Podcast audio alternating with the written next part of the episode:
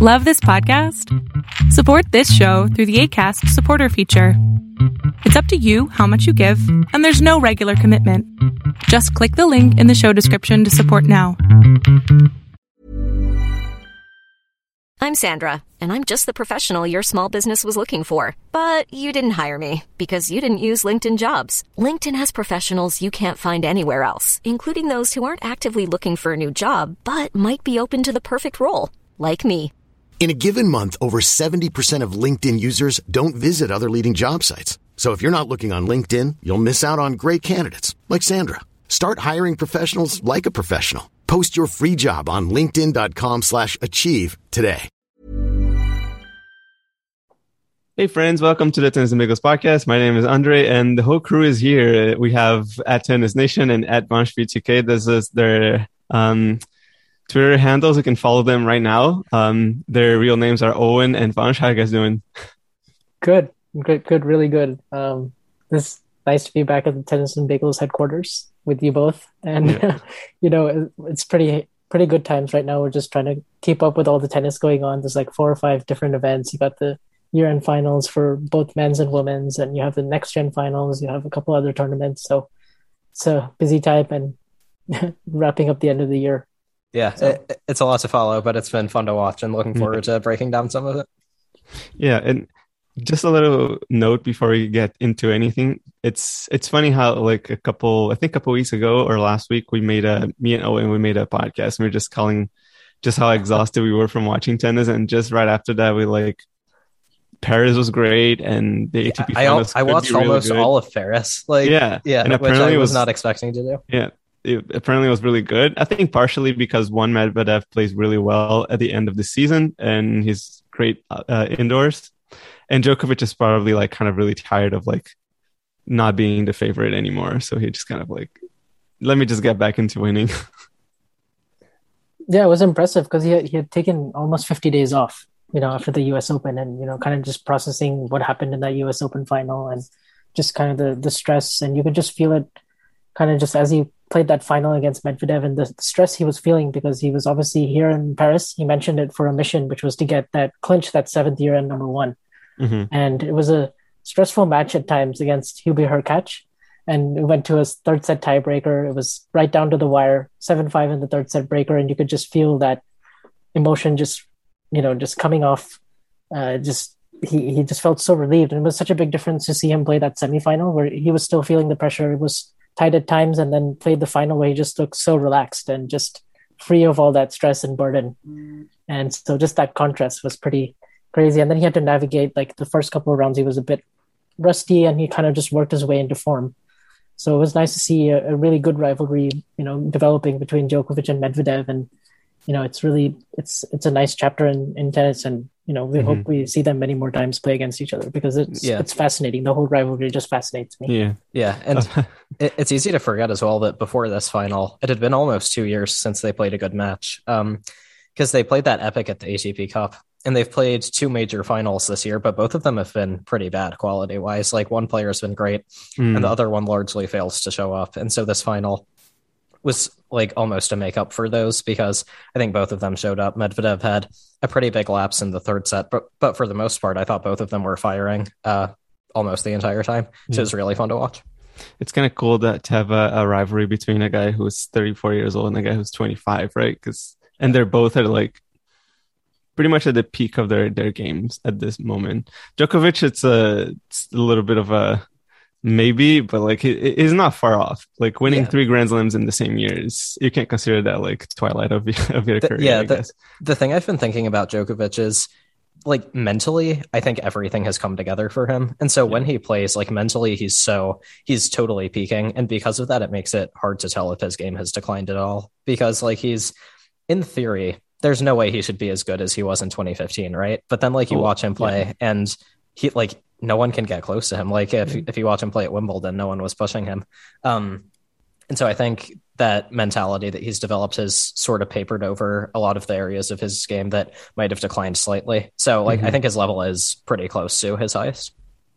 Yeah, I would I would agree. And I think, you know, he's really retooled also some of the parts of his game that he, you know, he felt like he had to innovate a little bit, you know, in order to beat Medvedev and use some other tools because, you know, on in some of their matches and in you know in the U.S. Open final and in other uh, areas, you know, they play so similar to each other in the sense they're both just balls from the baseline. They both can trade backhands all day. They've got really great, you know, all the all the things that that are advantages for Djokovic against all the other opponents. You know, whether it be like consistency and court coverage and you know the backhands, the the return and um, the serve and return. I guess you know the combo of of them, and he's kind of had to come up with other ways now against Medvedev, who is who has no problem, you know, going in toe to toe with him in long long exchanges and long long rallies. So we saw a little bit of Djokovic's repertoire and and you know coming forward a lot, uh, doing it with intent and purpose, and finishing points. I think that was a big uh, difference in the in the match overall because you know in that first set, you know Medvedev was winning all the long rallies and all the rallies that were going over five shots, over nine shots. He was really the one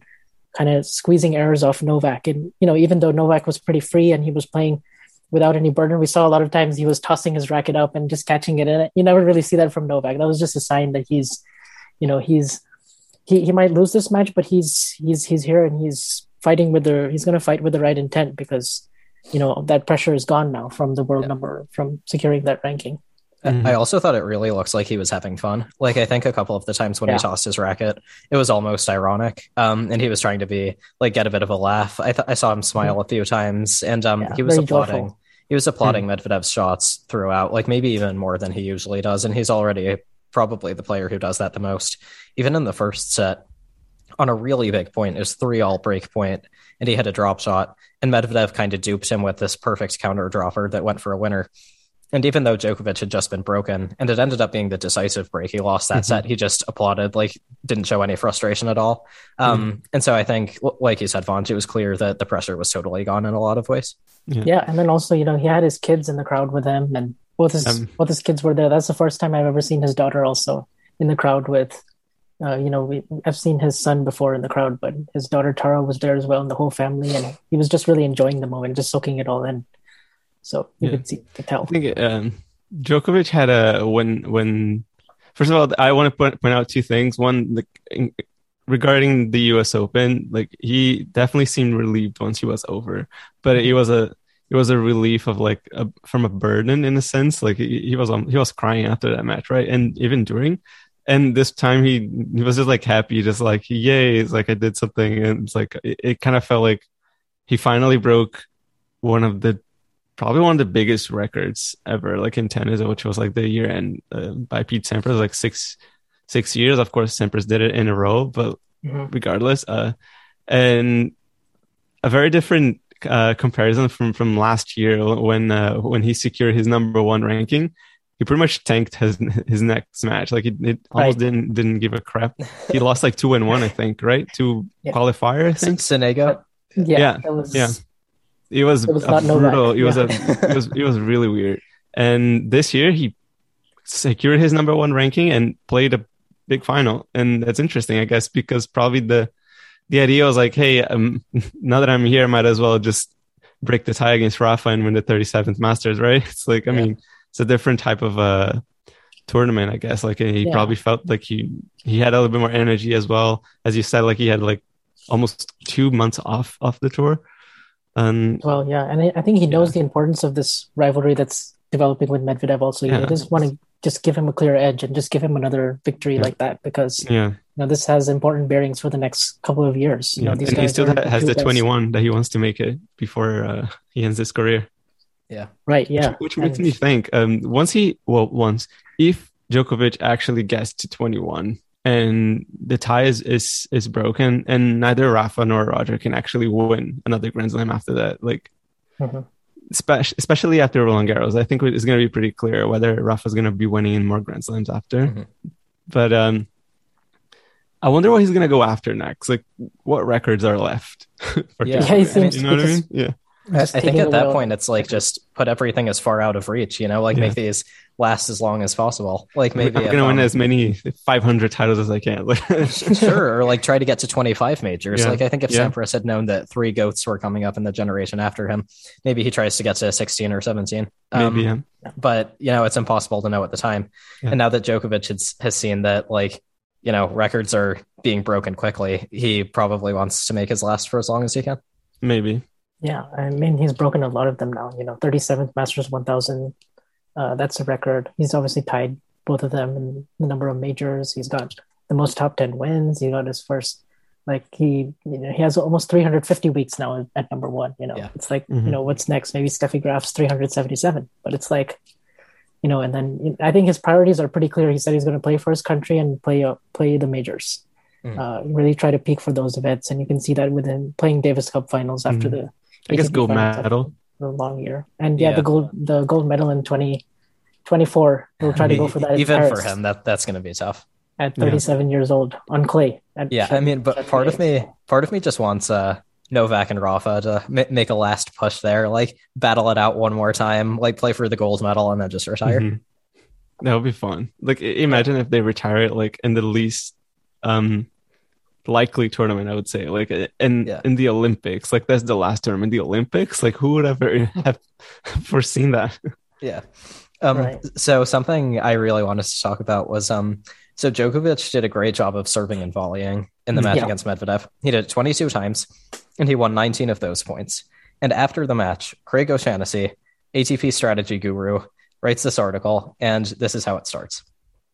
And I'm quoting here You can't regularly serve and volley in today's game. The statement above is worth reading again because it needs to be the last time you ever see it in print. It's a myth. The death of volley in our sport is pure misconception, and Novak Djokovic may as well have put the final nail in the coffin of this delusional fallacy once and for all in the Rolex Paris Masters final on Sunday. What do we think of that? So you know, I respect Craig. I you know I think he's a great analyst, and he's he's written some good articles, and he obviously was part of Team Djokovic. But I'm gonna have to disagree with him there because I think you know, I think it's not. It's definitely not a myth. I think it's used today. It's just used a bit differently than you know than it was maybe used in the 80s and 90s and you know obviously you know we saw it a lot in this match. Like you said 22 times out of i think th- I, this is a stat from gill gross actually listened to his his podcast. So he mentioned this where he said that 39 times Djokovic tried to go for a serve and volley and 22 times he actually like the serve went in. Right. and he was winning like 19 of those points. And i think you know so almost 45% of the time he was using it as a tactic rather than as a bailout that we've seen him do sometimes when he's tired or he just doesn't have any more options in his game. And you know, it's not a secret that this is the way to exploit Medvedev's return position on, especially on the deuce side. I mean, if you watch the 2019 U.S. Open final, Rafa did that plenty, especially on the ad side. He would take that angle away, and he would, because he, you know, he realized that this guy is such a wall from the baseline, and you know, the only way this match can be won, I think both of them realized it is at the net. And obviously, you know, we we see servant volleyers today, but they don't have you can't i don't think you can have the kind of success that you could in the 90s and 80s just with the string technology and the the court surface and the slower balls slower courts. And you know you can't i mean the the furthest i've seen a pure servant volleyer go is like misha zverev in 2017 when he made the quarters.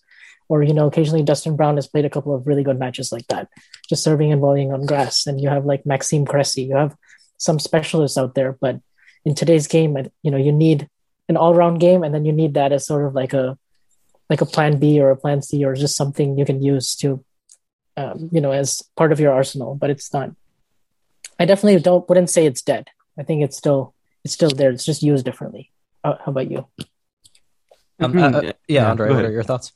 Oh i was gonna say um definitely right? I mean you can serve and volley as a style. I guess it's a it's too much of a risk to take um, in today's game. Even if you're like Reilly Opelka or John Isner, who are probably a, the best servers out there, like in today's game, um, they they they're not gonna have they, they don't have the success they they have right now being serve and volleyers. Like contrast them with a big serve and volley who has pretty much the same archetype as them both. As Ivo Karlovic was pretty much always serve and volleying um, he he didn't have the same success as Opelka and Isner. Isner won a, a Masters 1000, uh, I think in Indian Wells, 2000 and I don't remember.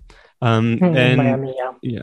and he wasn't serving volley. Like you know, he's he's, he's got a big one-two punch, which is probably the new serve and volley, if you will. Um, but you, you, can only serve and volley if you if you have a clear mind that of like who's who are you playing against, like um, what is the next shot going to be? It's it's a it's a constructed point in your head that you're going to do. It, it's not like a Pete Sampras style or um, Pat Rafter, which is you just serve in and is like rush into the net and you play amazing volleys all the time, which basically what they used to do. And even if you do that, like, I mean, uh, we had this discussion with Owen about Grigor Dimitrov. Like, you're going to hit like plenty of like hot shots, but you're going to get passed so many times that you're probably going to lose the match. You cannot win the match yeah.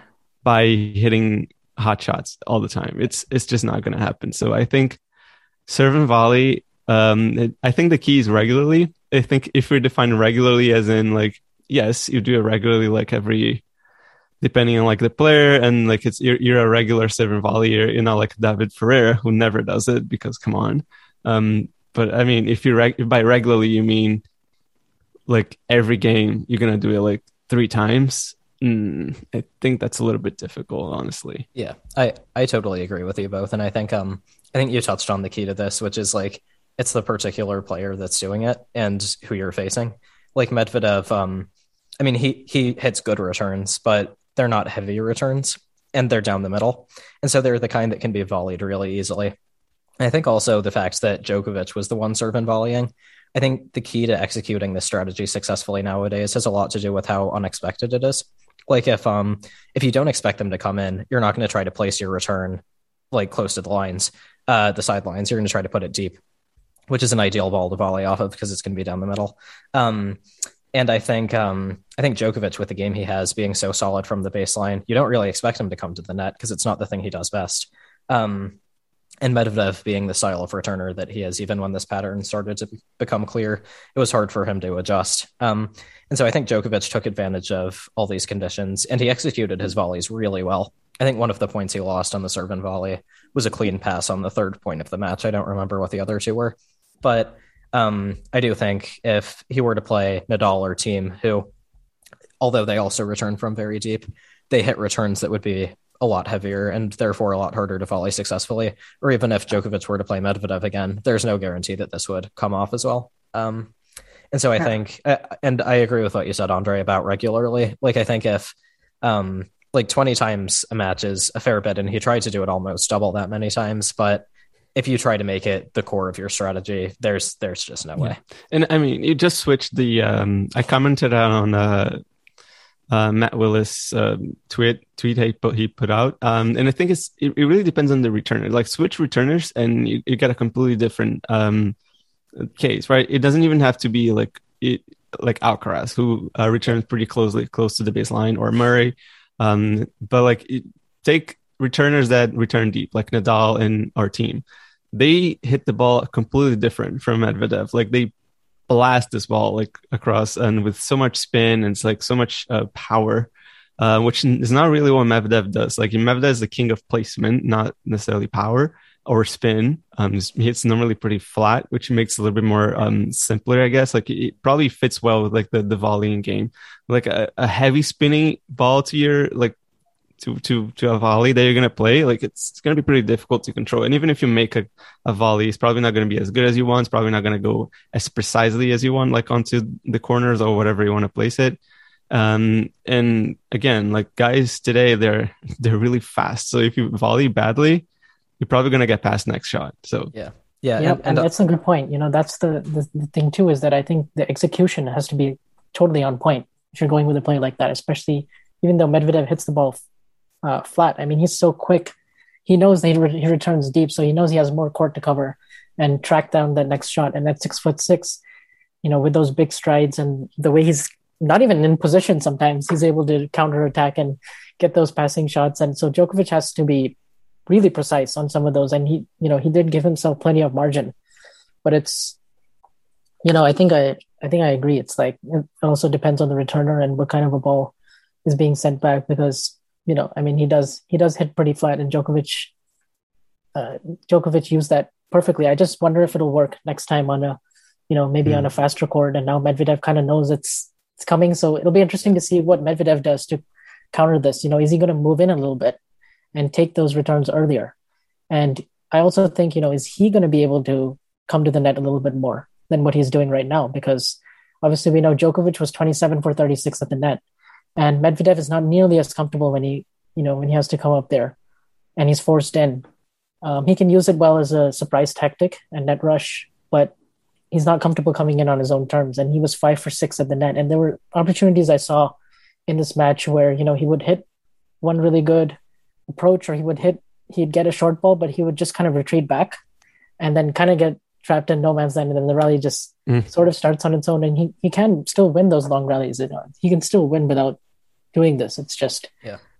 you know, is this going to be a new You something can, different yeah, that we see in you can expose a weakness for sure. Yeah, Yeah. And, and Vansh, that that kind of rally you mentioned, I think um the match point was a pretty good example of that because Medvedev he was on top of that rally for 10, 15 shots. Like he hit two inside out backhands that had Djokovic sliding, hit a couple good forehands down the line. I think any one of those really could have been an approach shot, but he decided to stay back. And credit to Djokovic because his defense was outstanding. But you know, Djokovic ended up flipping the point on him and finishing with a winner. Um, and who knows, maybe if Medvedev had come in on like the fifth ball, uh, he that might have ended differently. Mhm. And the other thing I think that was evident is the you know the finishing power that both of them have on their forehands. Yeah. You know, I think Djokovic is you know even on a slower court he has a little bit more safety and spin.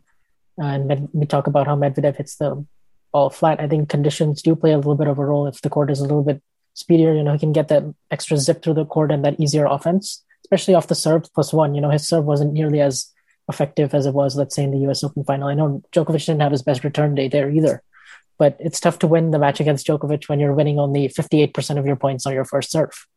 So, and, um, you know, and then also the forehand, I think it did break down at times and the, you know, and Medvedev did go away a little bit for the last 10, 15 minutes of the match midway through the third set. But I think, you know, Novak was able to exploit that forehand in a way. I think I saw him mixing up a lot, uh, the slice on the backhand and then kind of going to the inside in forehand on some occasions and stretching Medvedev there and just kind of breaking the the forehand whenever he had an opportunity to kind of hit through the court or come in behind it or create offense with it. Um, I think that's where you saw the crack in Medvedev trying to finish those points um, against against Djokovic, whereas Djokovic was a little little bit easier to generate. Yeah. And I think um it was really great seeing how clear headed tactically Djokovic was because I think after the US Open and after the first set of this match, a lot of people were kind of saying like, you know, Medvedev is the guy on hard court now. He he's like a, even a slightly better version of Djokovic. Like I saw people tweeting that. Mhm. And at the time, like that didn't seem like a terrible impression. But then, you know, Djokovic came back, he fought, um, he won the second set by serving it out in this insane game. Like he had to save three break points. I think he served served and volleyed on all of them. And then when he finally got to set point, they played like a 20 shot rally and Medvedev finished it with a backhand winner down the line. It was just this push pull of the highest intensity and quality. And he served that out. And then he was by far the stronger player in the third set. Um, so I think it was a nice reaffirmation that, you know, he's still the guy. He's the favorite at the Australian Open. Um, he's still the one whose game has the fewest holes. Um, those long rallies aren't his aren't quite his bread and butter anymore. Um, you know, Medvedev has more of a willingness to grind at this point in their careers, but uh, Djokovic can still find the solutions. Yeah, and you know when he needed to grind, I think I think he did because I think you know even in I know Novak still won the nine, still lost the nine plus shot battle and five to nine shots, but you know even I, I think a lot of people are talking about the serving, volleying, and you know all of that, but I think also he won two really big points that were long rallies in the second set to break. Mhm. Uh, when Medvedev was up 40-15 on his serve, and they had a couple of really long rallies at deuce, and I think that took a, the wind out of the sails a little bit for Medvedev not too much because he did eventually get to break point in the last game of the second set where Djokovic kind of bundled a volley in the net and didn't get close enough. But then he had the he had the right mindset and clear headedness to go again with the serve and volley and then he placed it perfectly. Hmm. So I think you also have to be you also have, with that kind of a style and also when you're serving and volleying and when you're mixing in these things as as a pattern trainer, you also have to be prepared like to know that it might not work sometimes. Like prepare to be passed. You know, you might get passed, but it's like a it's like that mindset and just doing Yeah. it again and again and under Yeah. pressure. And Yeah. I think Djokovic did that superbly. And when he had to grind, I think he was right there with Medvedev because he knew, you know, I think Djokovic holds Medvedev in such high regard. And you hear him talk about, you just see the mutual, genuine respect they both have for each other and the jokes on Instagram and the comments. And it just kind of seems like it's it's actually really genuine. Like I think Mhm. he really treats Medvedev or sees Medvedev as like his biggest rival. I think he even admitted afterwards that he's like, you know, he's my biggest rival right now, and it's up there with the big four. So, uh, you know, it'll be Mhm. interesting to see if they do meet next time because it's four four since 2019, and they split major finals, and Mhm. this was their best match since the ATP Cup for sure. Uh, yeah, definitely. I definitely want to see another, um, Australian Open match between them, like a, another final, like a like a top five setter. I think would be great to see, and it has potential to be incredibly long as well. Like it, it depends on, I guess, Djokovic's leg at legs at this point, but um, um, it's not too far off from in terms of physicality than Nadal used to give Djokovic. Uh, well, they both used to give each other like on court. Um, of course, Djokovic is older now, but I mean, it could be it could be a really interesting match if um, well if it, if it becomes an epic, which is I guess what we are always hope for in a in a Grand Slam, especially a big yeah. final against um, probably the future of uh, probably the future number one really, and the guy who's going to be a bit more dominant, I guess, like in the next five years or so. Um, if not somebody comes comes along, there's a, a, bit younger, like 18 years old, like that we're not seeing in the Challenger Tour right now. Um, but I don't know. Like, I mean, it, will be interesting. I guess. Yeah, yeah and um, and I totally agree that Medvedev has the potential to be very dominant on a hard court, more than he already is after Djokovic goes away. Um, I mean, because during this Paris Masters, Medvedev was kind of off for a couple rounds. Like he um Gaston played him really tough um, and actually won the majority of the baseline points. And while Gaston was playing really well, this should never happen to Medvedev in that kind of matchup, whose game is just so much more complete. But then in the semifinals, he came up against the credibly accused of domestic violence guy who had won like 24 of 26 matches on hard court. Everyone was really talking him up. Medvedev just wiped the floor with him. It was 6 2, 6 2, didn't take much more than an hour. I think he was down breakpoint in like one game. Um, but it was in it was an absolute demolition. Mm-hmm. And so that was just a reminder that you know Djokovic is still the guy, but Medvedev is right there with him. He's not far mm-hmm. behind at all. Mm-hmm. And yeah. no one else is that close. Totally agree. And I also think, you know, they've played a couple of matches that weren't close, but I think they had the potential to be if it wasn't for a couple of points here and there, like at the second set of the US Open final, you know, if Djokovic does manage to get that break, yeah. we don't know how that match might have panned out but I think we would have seen a little bit more of a physical, a little bit more of a, a little bit of a closer match than what we what we got, a little bit more drama. But I, I agree. I think Medvedev is right there on the on the on the hard courts, especially you know the faster ones, especially indoors, especially you know the two majors. He's going to be right there, and you know before long he could even be a big threat at Wimbledon, and he's already made some inroads on grass. So he's yeah. he's really had a stellar year, really all around winning yeah. over 80% of his matches and he's you know the clear number 2 mm-hmm. yeah and um yeah. and at first when Djokovic made that comparison that you know this rivalry is like the ones I have with the big four guys. Um, at first I was like, I'm, I think he's exaggerating, and I think he still is a little bit. But what you mentioned, Vansh, with a lot of their matches being one sided, I think that quality kind of reminds me a bit of Djokovic Nadal, where it's like they know every time they take the court, they need to show up because if they don't show up, they will get destroyed. And that happened at the Australian Open final. Then it happened in reverse at the US Open final. Um, and then when they both show up, you get these matches that absolutely blow your mind because both like they're both physically immense, like they're making every ball, they're defending like gods, they're attacking really well, and then you get matches like the French Open semifinal or that ATP Cup match, um, or even the match we just got to a lesser extent. Um, and it's really great to see because rivalries like this are as good as tennis gets. So. Yeah, mm-hmm. absolutely. Yeah. I, I, guess we could move on and talk a little bit about the groups for the. Yeah, I was finals. I was gonna say like in, in terms of like hardcore prowessness, and we still have another one coming up, and it could be interesting. As a new venue as well. Like nobody has ever really seen like what Turin is gonna look like or feel like for the players. So, what do you guys think? Do you think uh, Medvedev gets another shot of uh, revenge on Djokovic? Yeah, you know, I mean, I think you know, I would love to see a kind of a one and two finale again to square things mm. off. And you know, they could meet in the semis or the finals. It really That's depends true. on who tops their group. Um, you know, I definitely think Djokovic uh, has the has the easier group, no doubt about it. Yeah, uh, you know, he's got Rublev and Tsitsipas and Ruud in his group. Um, Tsitsipas looks like he's playing with the. I mean, he's struggling a little bit with an injury, but it'll be be interesting to see how how he does and whether he can win a match or or not. Because none of those three guys are, you know, should be too much of a threat based on current form you know, Rublev has been quite off since the U.S. Open, and he just really looks like he needs an off season.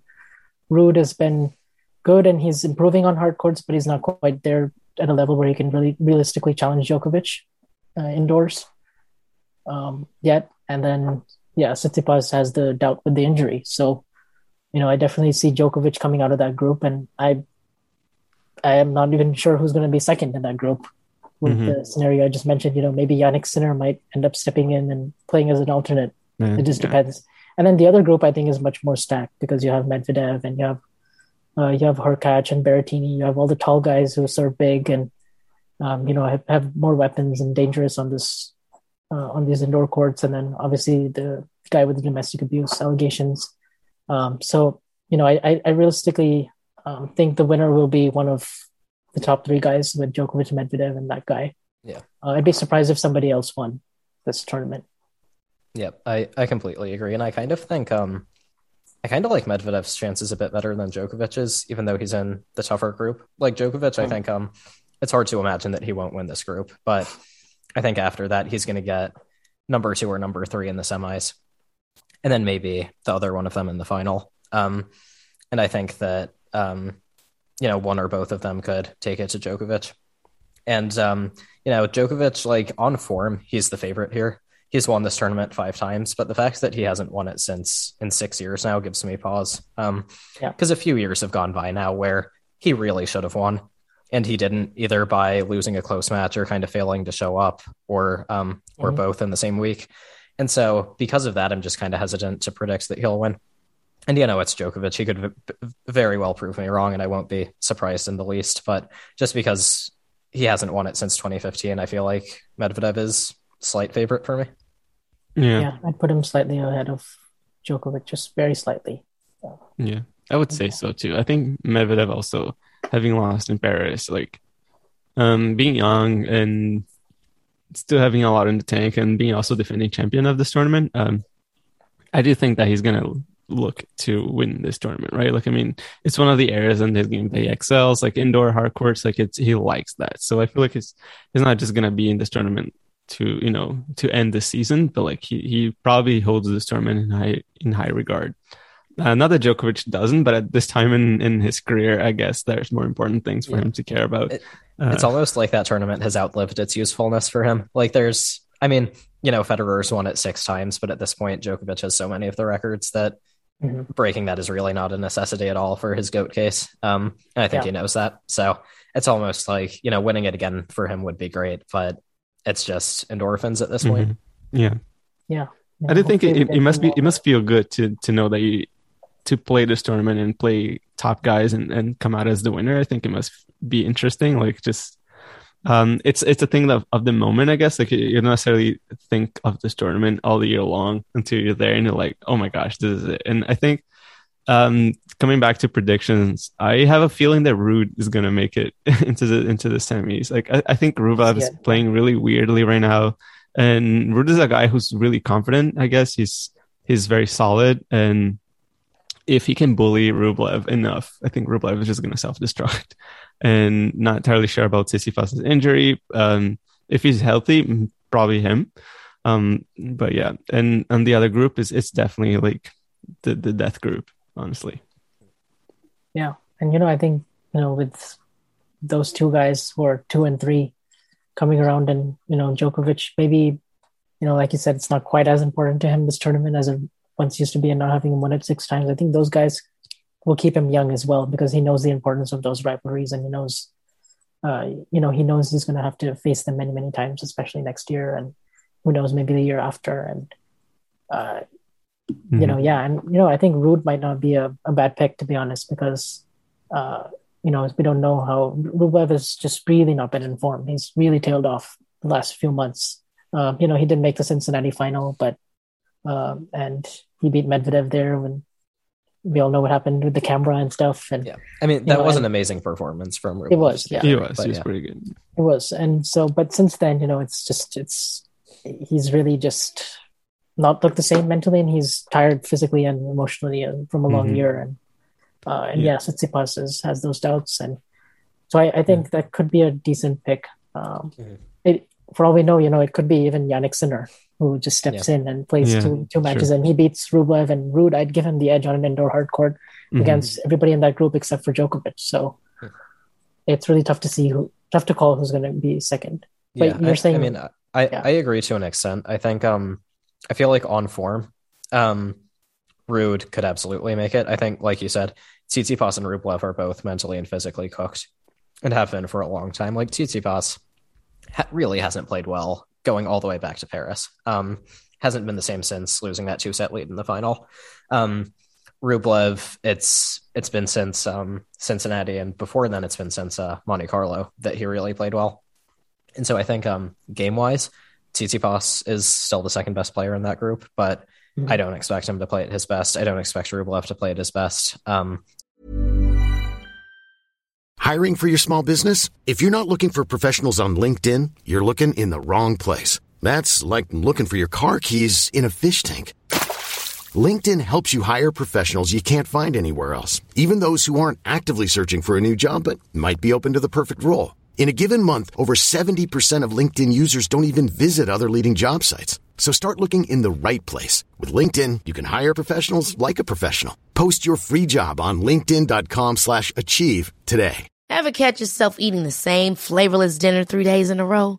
Dreaming of something better? Well, HelloFresh is your guilt-free dream come true, baby. It's me, Keke Palmer. Let's wake up those taste buds with hot, juicy pecan-crusted chicken or garlic butter shrimp scampi. Mm. Hello Fresh. Stop dreaming of all the delicious possibilities and dig in at HelloFresh.com. Let's get this dinner party started.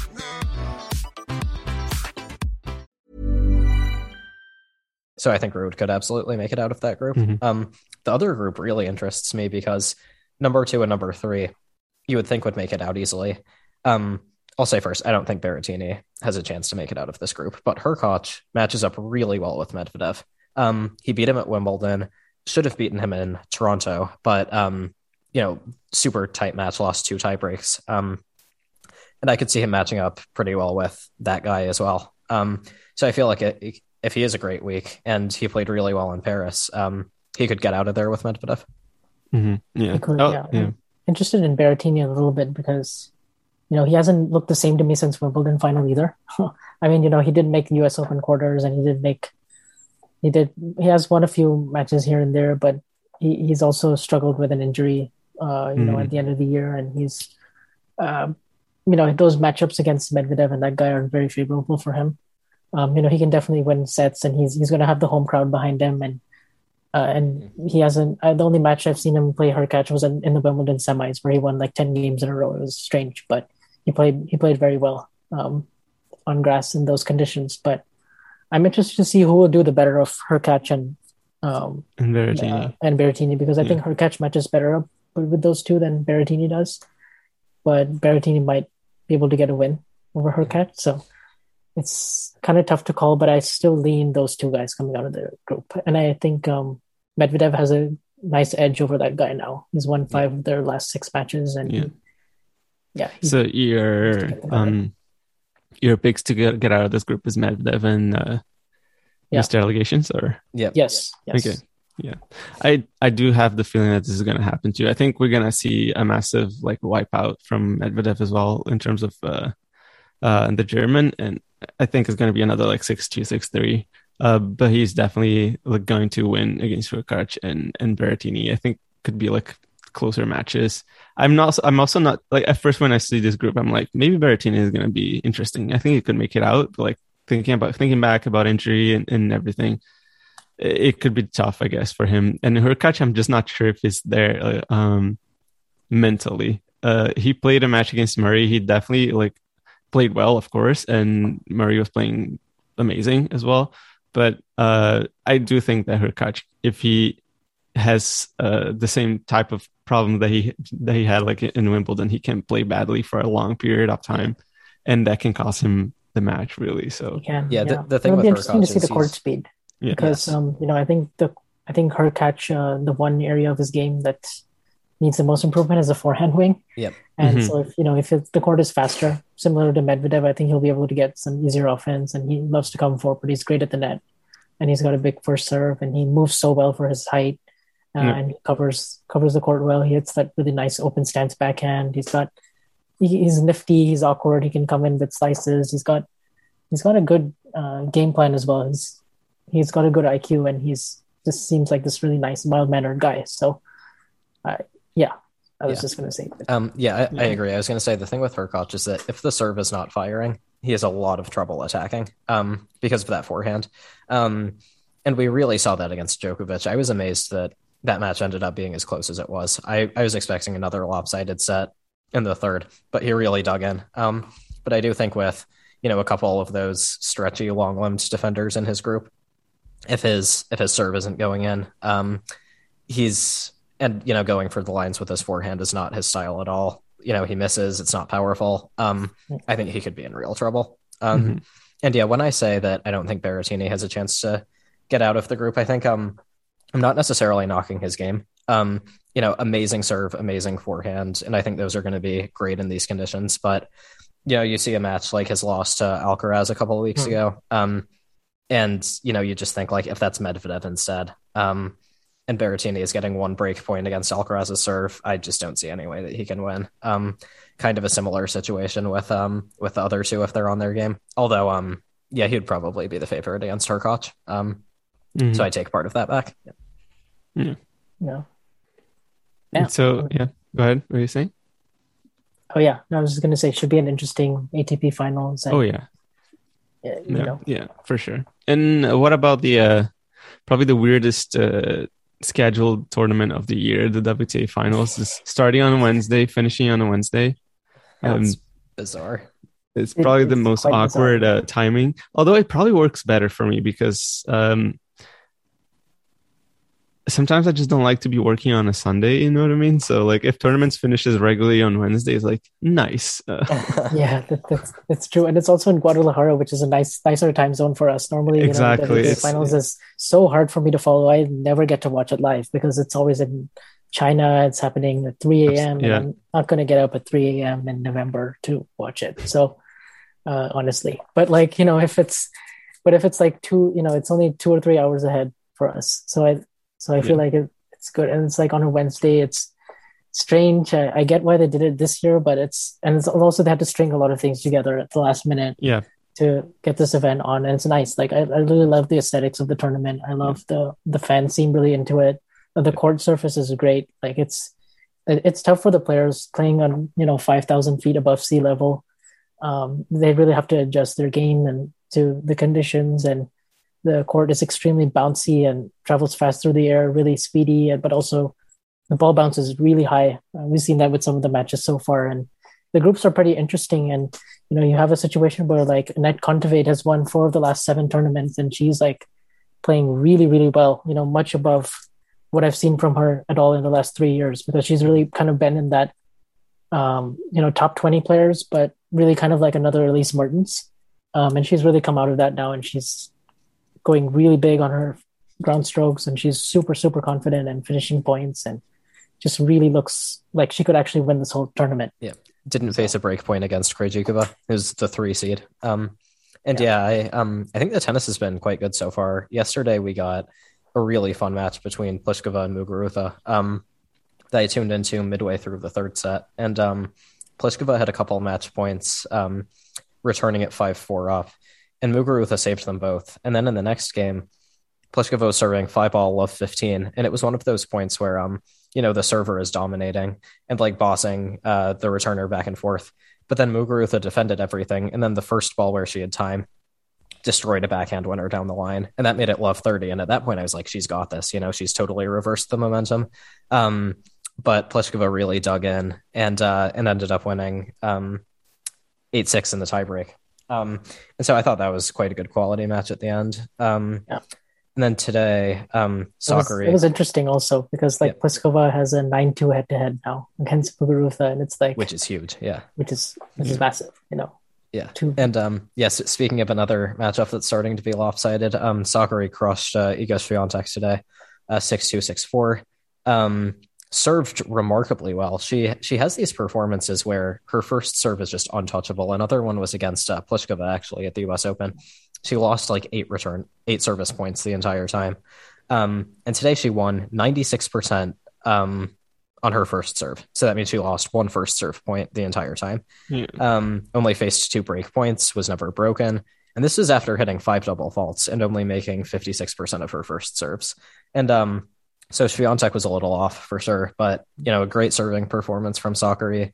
She's really poised the entire time, just never let up on her momentum. Yeah. Yeah, I mean, back to to to what Vansh said before, like um, major props to the WTA and the organizing team to um putting this event together. There, there was no finals last year because it was, it's held in Shenzhen, I think. Um, supposed to, and this year, of course, like no go. Uh, and the fact that's happening and it looks great and the graphics are amazing, and you know, I think it it just really shows that you know if they need to they can they can pull this together and this and i think it's amazing that we're having this this year end tournament and as much as sometimes we like to kind of like crap a bit on those like year end tournaments like it feels it feels awkward like finishing the season without one to be fair It does. like it, without one it just seems like is that it? Like it just seems like you just kind of end it you know like it's but with it, it just kind of really just sets the tone like just really just puts a nice ending to the season and i think it's really important to have one. I haven't watched the match yet but i will definitely be watching especially because we have a canadian in the doubles. Um, sharon fichman has qualified for the first time. I was checking in the stats and no canadian has ever made it into the finals. Um, in the women's side nestor of course has won it a couple. Um, in the men's side but not in the women's side we haven't had anyone making it this far. So it would be really exciting if uh, Fichman could could make something happen. And she is playing with a Mexican woman, so you may give her some crowd advantage. I support. guess. Yeah. Yeah. Yeah, crowd support. Yeah. And I um Yeah. I totally agree with what you guys said about the conditions. I think honestly, every year end finals tournament needs to look at this and think, I need to get make the conditions like this. It should be fast. It should be designed so that points can end quickly. Um, like today in the match with uh Sakkari and Swiatek, for the first half of the first set, I don't think there was a rally that went beyond four or five shots. Um, and part of that was because the players were getting used to the conditions and the balls were flying on them and everything was going along. But like these should not be slow courts. Um, and you know, sometimes it's not going to produce tennis that takes your breath away. But you know, it's the end of the season. Everyone is exhausted. Like, make the courts fast. And Guadalajara has done a great job of that. It looks like. Yeah, looks like it. Um, you know, I think the groups are interesting for this because you have one group with Sakkari, Badosa, Sabalenka, Swiatek, and then the other group is Kontaveit, Pliskova, Muguruza, and Krejcikova. And uh, you know, I, I definitely, you know, these predictions could age really poorly because it's Thursday, and you know, by the time, who knows, by the time this podcast is out, you know, they could have already lost. But uh, you know, like, who do you guys see as getting out of this group? And you know, I know predicting WTA tennis has been an absolute nightmare, for, uh-huh. especially at this time, of- especially really the last four or five years. But like, you know, who do you see as like really doing well in these conditions? That's tough. I mean, I think I feel like players like Muguruza, Krejcikova, and Badosa might be at a little bit of a disadvantage because their games are technically perfect and they do have easy power, but they don't have as much easy power as some of the other players. And so I think that if they come up against a redlining opponent, things are going to get really tough for them. I think that is true for Swiatek as well, um, because she has a ton of power, but she needs time. And I think on a fast court, like she just can't wind up on that forehand often enough to get that crushing power that won her Roland Garros in 2020. Like Sakkari today, just constantly depriving her of time from the baseline. And Swiatek really couldn't unleash that forehand the way she wanted to. So I think even though, um, you know, Sabalenka and Pliskova have a tendency to, um, you know, spray errors sometimes, I think if they can focus that power, uh, the conditions are great for them. I mean, Mhm. Kontaveit as well. And she's in absolute red hot form. Um, so I, th- I feel like one of those three, um, Pliskova, uh, Sabalenka, and Kontaveit have the best chance. Yeah, I was gonna say the same thing. I was looking at the groups, and for me, who comes out of like group number one is uh, Sabalenka and Sakkari. I think you've cited pretty well like the reasons why uh, Sakkari has played fantastically today, and she's very fit. I think she's probably gonna enjoy the fact that she probably is going to be the person who's gonna be able to run the most in this tournament. Um, she will definitely get tired. I think nobody's like as fit as you are. I don't think anyone can just handle like 5,000 feet, like, you know, like it's nothing. Um, but I think she's going to come out and, and off this group. I'm not entirely sure yet. Um, I think Sabalenka still comes out first, uh, and Sakkari goes out second, but yeah. And group number two, I am kind of, uh, I don't think Krejcikova is going to make an impression in this tournament, sadly, because I think it's just too gassed from the season. Um, played Billie Jean King Cup, um, cup maybe last week, I think, and she was already gassed then. Cannot even imagine now. Um, high altitude, I don't think she's gonna have anything left to to give. Just kind of grabbing her appearance fee and leaving. Um, and I'm, I'm I can't really pick between Muguruza, Pliskova, and Kontaveit. I think it, it's going to be a battle between those those three. Maybe for for momentum, definitely Kontaveit looks red hot and ready to take it all over. But I guess Muguruza and Pliskova have more experience. Uh, I can't recall if Pliskova or Muguruza have already won, won this tournament before, but um, they've made the finals before, Yeah, but right. they haven't they haven't won they haven't won. Yeah, Yeah, and I think you know, yeah, Pliskova already has a little bit of an edge but she's she beat Muguruza yesterday. Yeah. So yeah, I it's think gonna. those are all those are all good picks.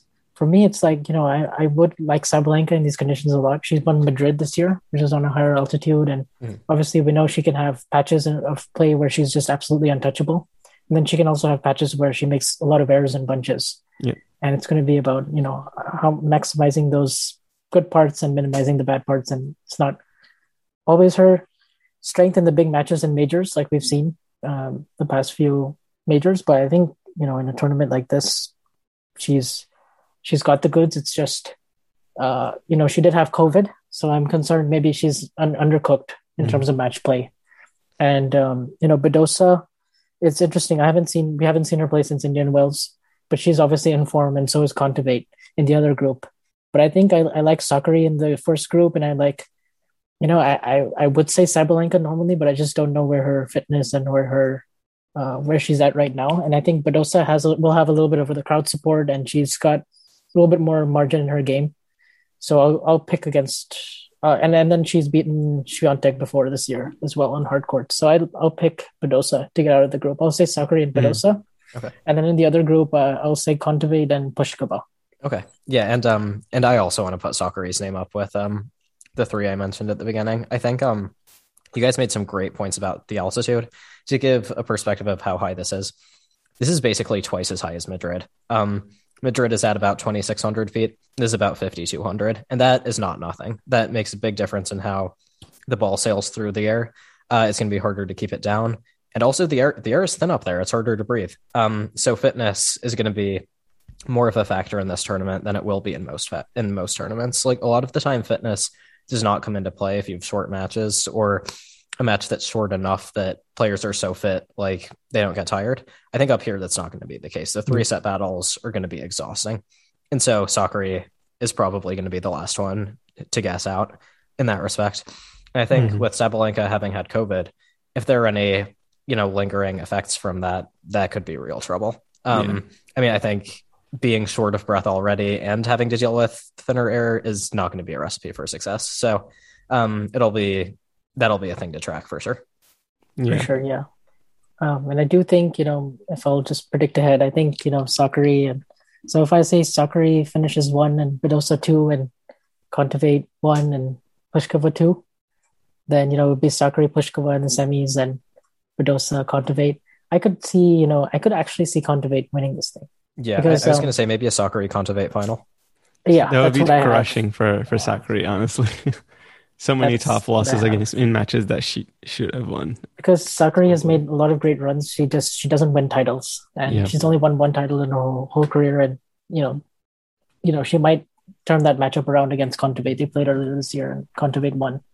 Uh, Mhm. Kontaveit's also beaten Badosa this year, so Mhm. I think uh, you know after the U.S. Open. So I do really like her chances the way she's playing right now. I think, I think she could win this thing. Yeah. So I have Yeah. I, I, I agree. And um, yeah, something David Kane said on Twitter was um, Sakkari's issue was not producing God mode performances; it's kind of stringing them together.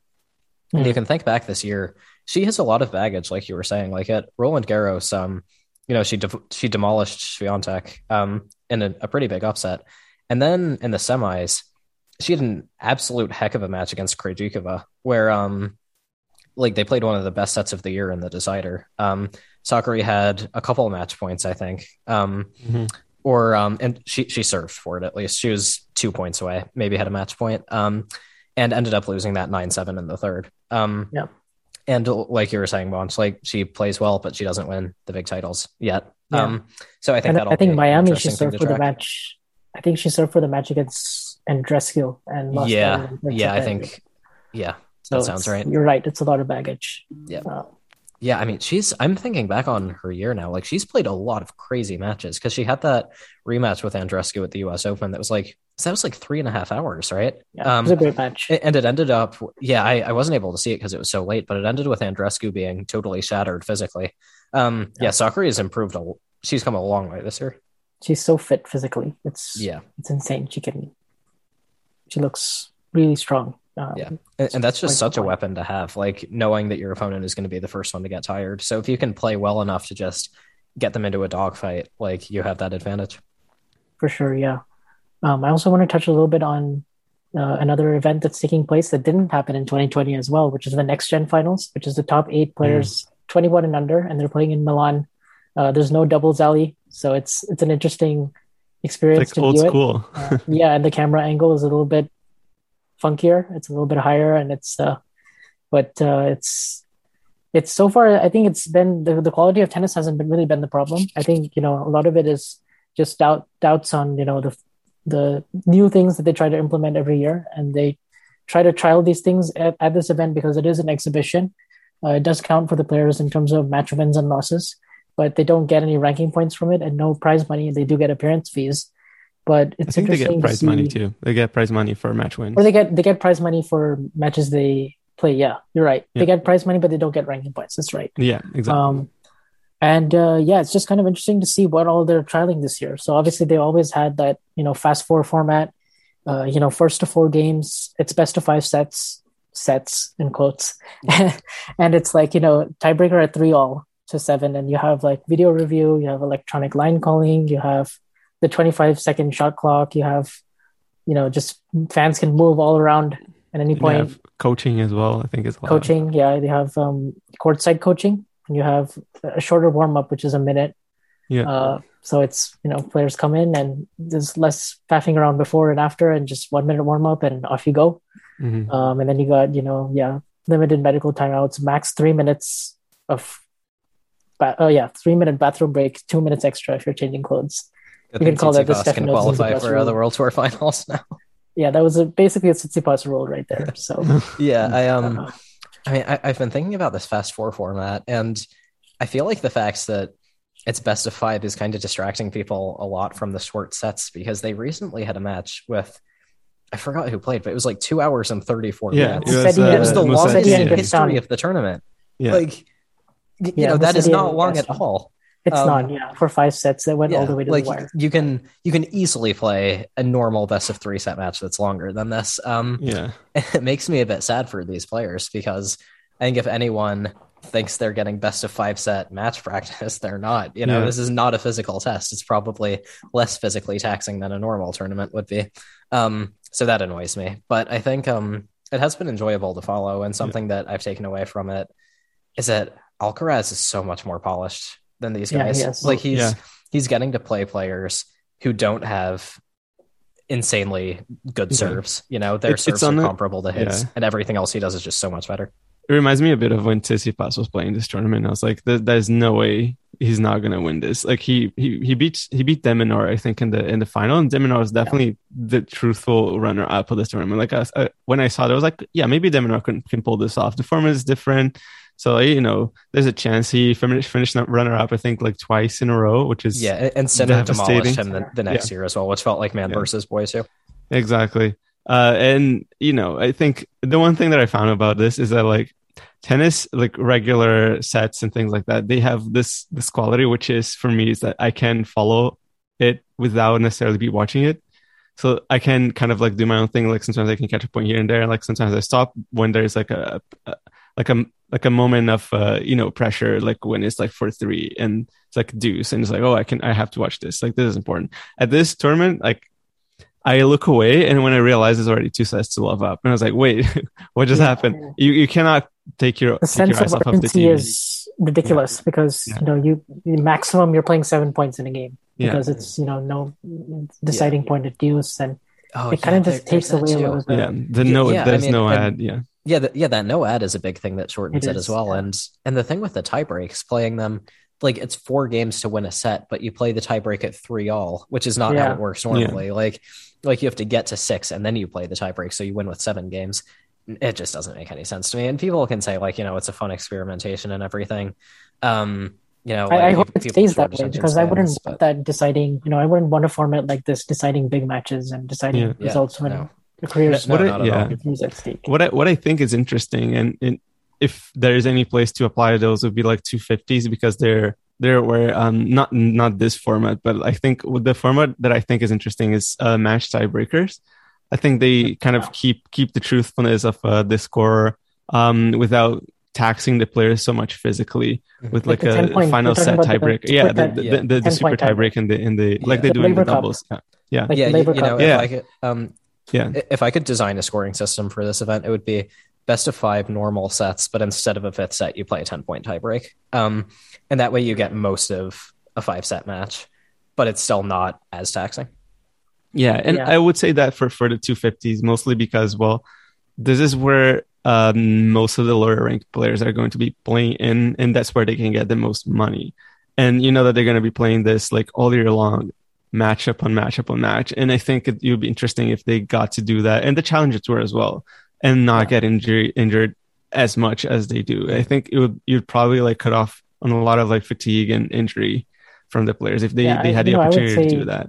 Trial it at the ITF and Challenger Tour Yeah. and just kind Yeah, of see how it for is sure. for the players coming up. I think the ITF they already do this as like the fifteen thousand events. The, the, the some of the uh, or maybe just the juniors. I don't know, but like um, yeah, I don't see it yet in the like the 15s and the 25s for I- Yeah. ITFs like this. the- but definitely the challengers that are a place where they can they can try to. And and to be fair, I'm that. not a fan of it in doubles as well. You know, I just you know it's just that we can accept that more than you know you can in singles since Yeah. that's always at the forefront. But Yeah, I, I agree. I mean, I think I've always thought that tennis's biggest strength is its scoring system.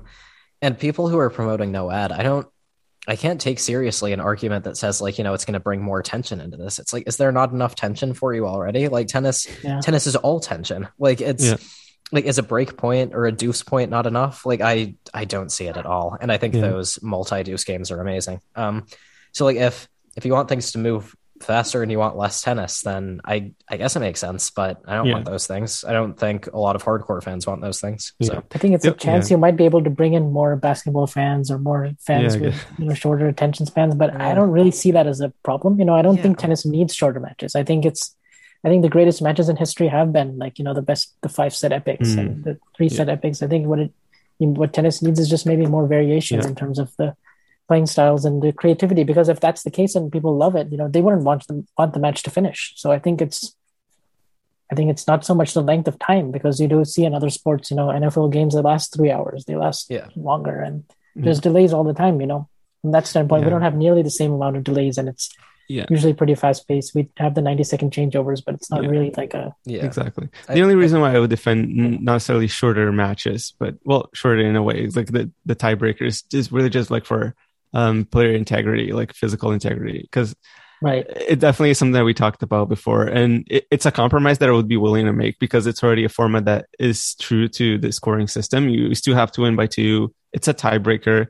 Um, it's already implemented in several like tournaments uh, at higher level. And i think it would be you'd still keep like the tension between like first and second set. Definitely the third set would just kind of lose the, a little bit of its uh, momentum in the in the best of three if you're going like for for 250s but i probably wouldn't touch uh, Masters 1000 and Grand Slams are definitely their own talk. So each one of them like do it differently. So I don't even know like where would this one go. So, Yeah. yeah, I, I mean, it's a good point about the physically because I think you know the, I think earlier this year we had those tournaments before the Australian Open, like just a week before. And I remember there was those two WTA events that did like the ten point tiebreak in lieu of the third set, and that was the one where I think Anett Kontaveit and I want to say Ann Li like they didn't play a final because it was the next it was just the day before the tournament was about to start, so they have they permanently have like that in their record books. Like both of them got to the final, but it was all just ten point tiebreaks the whole way through. Yeah. I think even like Serena played like a 10 point tiebreaker against Danielle Collins instead of a third set. So mhm. it's like, Yeah, I, I wanted to say one more thing on kind of marketing the sport to fans, and I think the conversation is way too caught up in how long is it taking, and less caught up in do people enjoy watching players hit a ball back and forth. because that is the part of tennis that is not going to change, right? If you like watching players hit a ball back and forth, you're going to be willing to do it like in your free time. And so I think whether you're doing it for two hours or two and a half hours is really not going to make a difference. Like, I think if people think the scoring system is hard to understand, then get graphics up there on the screen explaining it to them. But I don't understand the kind of obsession with changing all these little minute parts of the scoring system. Like, taking away no ad is not going to do anything. It's going to make parts of parts of it less exciting. Uh, it's going to make good matches go on for less time. Um, and yeah, like I, the scoring system is not the thing that needs to change. Like if no. people who like tennis really like tennis, and so the issue is not reaching enough people. So we need to do a better job of reaching people and not changing the products we already have. I don't think the product is the issue at all. Yeah, exactly. And also, you know, the even if the matches do go on a little bit longer, and you know, you do have that same standard format, you are gonna you are gonna give fans like a longer window to tune in, and mm-hmm. so they might be able to catch the really good parts Whereas in this format, you, you can't really do that. I feel like it's it's over so quickly. Uh, it's you just still do maybe get the drama in terms of like the deciding points and stuff like that, but it's you don't really have that long of a window to tune in if you miss anything because it's yeah it's gone. Yeah, I, I mean, I think no ad. What that does is like a lot of the time, a multi-deuce game is kind of taking a moment when both players are playing well and it's prolonging it, right? But if you replace like the possibility for an endless game with one point to decide it, that could end that simultaneous good play. Like, you know, maybe in the next game one of them goes off the boil. And like if um like in this Paris final, if um if one point decides that the last game of that second set instead of you know like eight deuces maybe they sit down and they start the third set and one of them is not playing well anymore. Um and you miss that stretch of like 15 20 points when they're both at their best. Um i think that would be a real loss yeah, absolutely. And you know, just to go off of that, you know, Carlos Alcaraz is like the big alpha of this tournament. There's no question about it. And you know, you have two groups, Group A and Group B, and you have Alcaraz, you have Nakashima, you have Rune, you have Cerundolo. Um, you know, Cerundolo has basically made a lot of his points from challengers and clay court uh, clay court events. He did win a clay court 250 out of nowhere qualifying, but he's uh, you know he's definitely like more of an outsider in this tournament. He stands so far behind the baseline. He's he barely has any indoor experience. And then the next group, you have Sebastian Korda, who's the best of that group, and you have like Sebastian Baez from Argentina.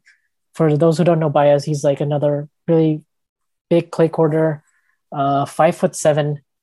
Uh, you know, I've seen a lot of comparisons with him and like Diego Schwartzman. He plays a little bit different than Schwartzman. Mm-hmm. He likes to step in, dictate more with the forehand, and he has a little bit more juice on his on that ground stroke. His backhand isn't quite as good as Schwartzman, but he and I think his serve is also slightly less of a liability than it is for Diego, but Diego returns better. He's got a better. It's too early to tell right now because Baez is still at the very early parts of his career, but he's right around 111 in the world, and we could see a breakthrough from him next year, I think, especially on clay courts. And then you have Lorenzo Musetti, who's not been in great form since the French Open, since he took those two sets off Novak. And then you have Hugo Gaston, Hugo, Mr. I only play well in Paris with crowds, Gaston. So so it's yeah, it's it's interesting because we have already had a lot of matches, but I guess the semis are Alcaraz.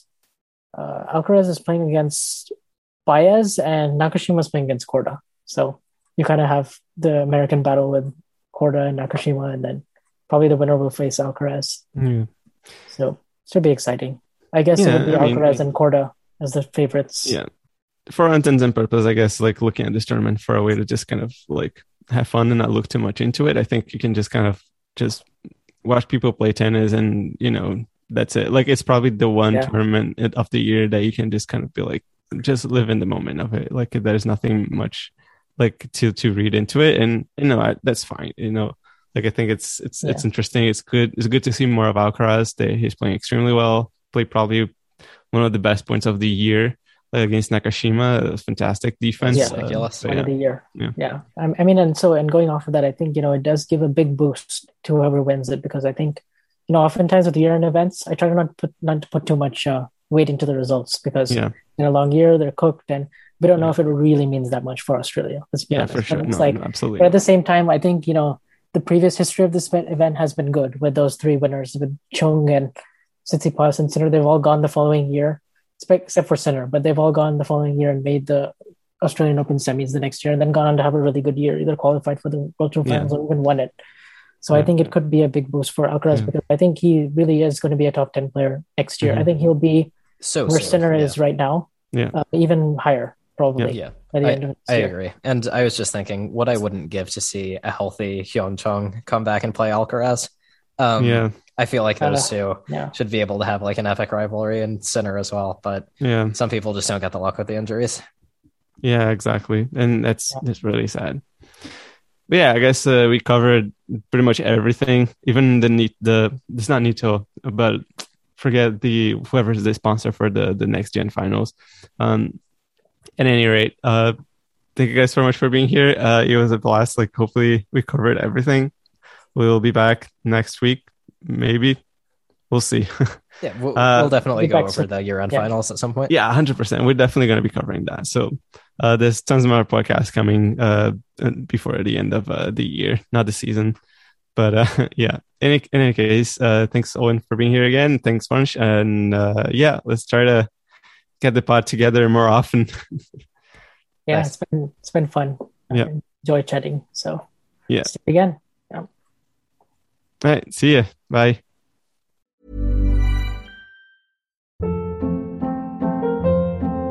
Hold up. What was that? Boring. No flavor. That was as bad as those leftovers you ate all week. Keke Palmer here, and it's time to say hello to something fresh and guilt-free. Hello Fresh. Jazz up dinner with pecan-crusted chicken or garlic butter shrimp scampi. Now that's music to my mouth. Hello Fresh. Let's get this dinner party started. Discover all the delicious possibilities at hellofresh.com.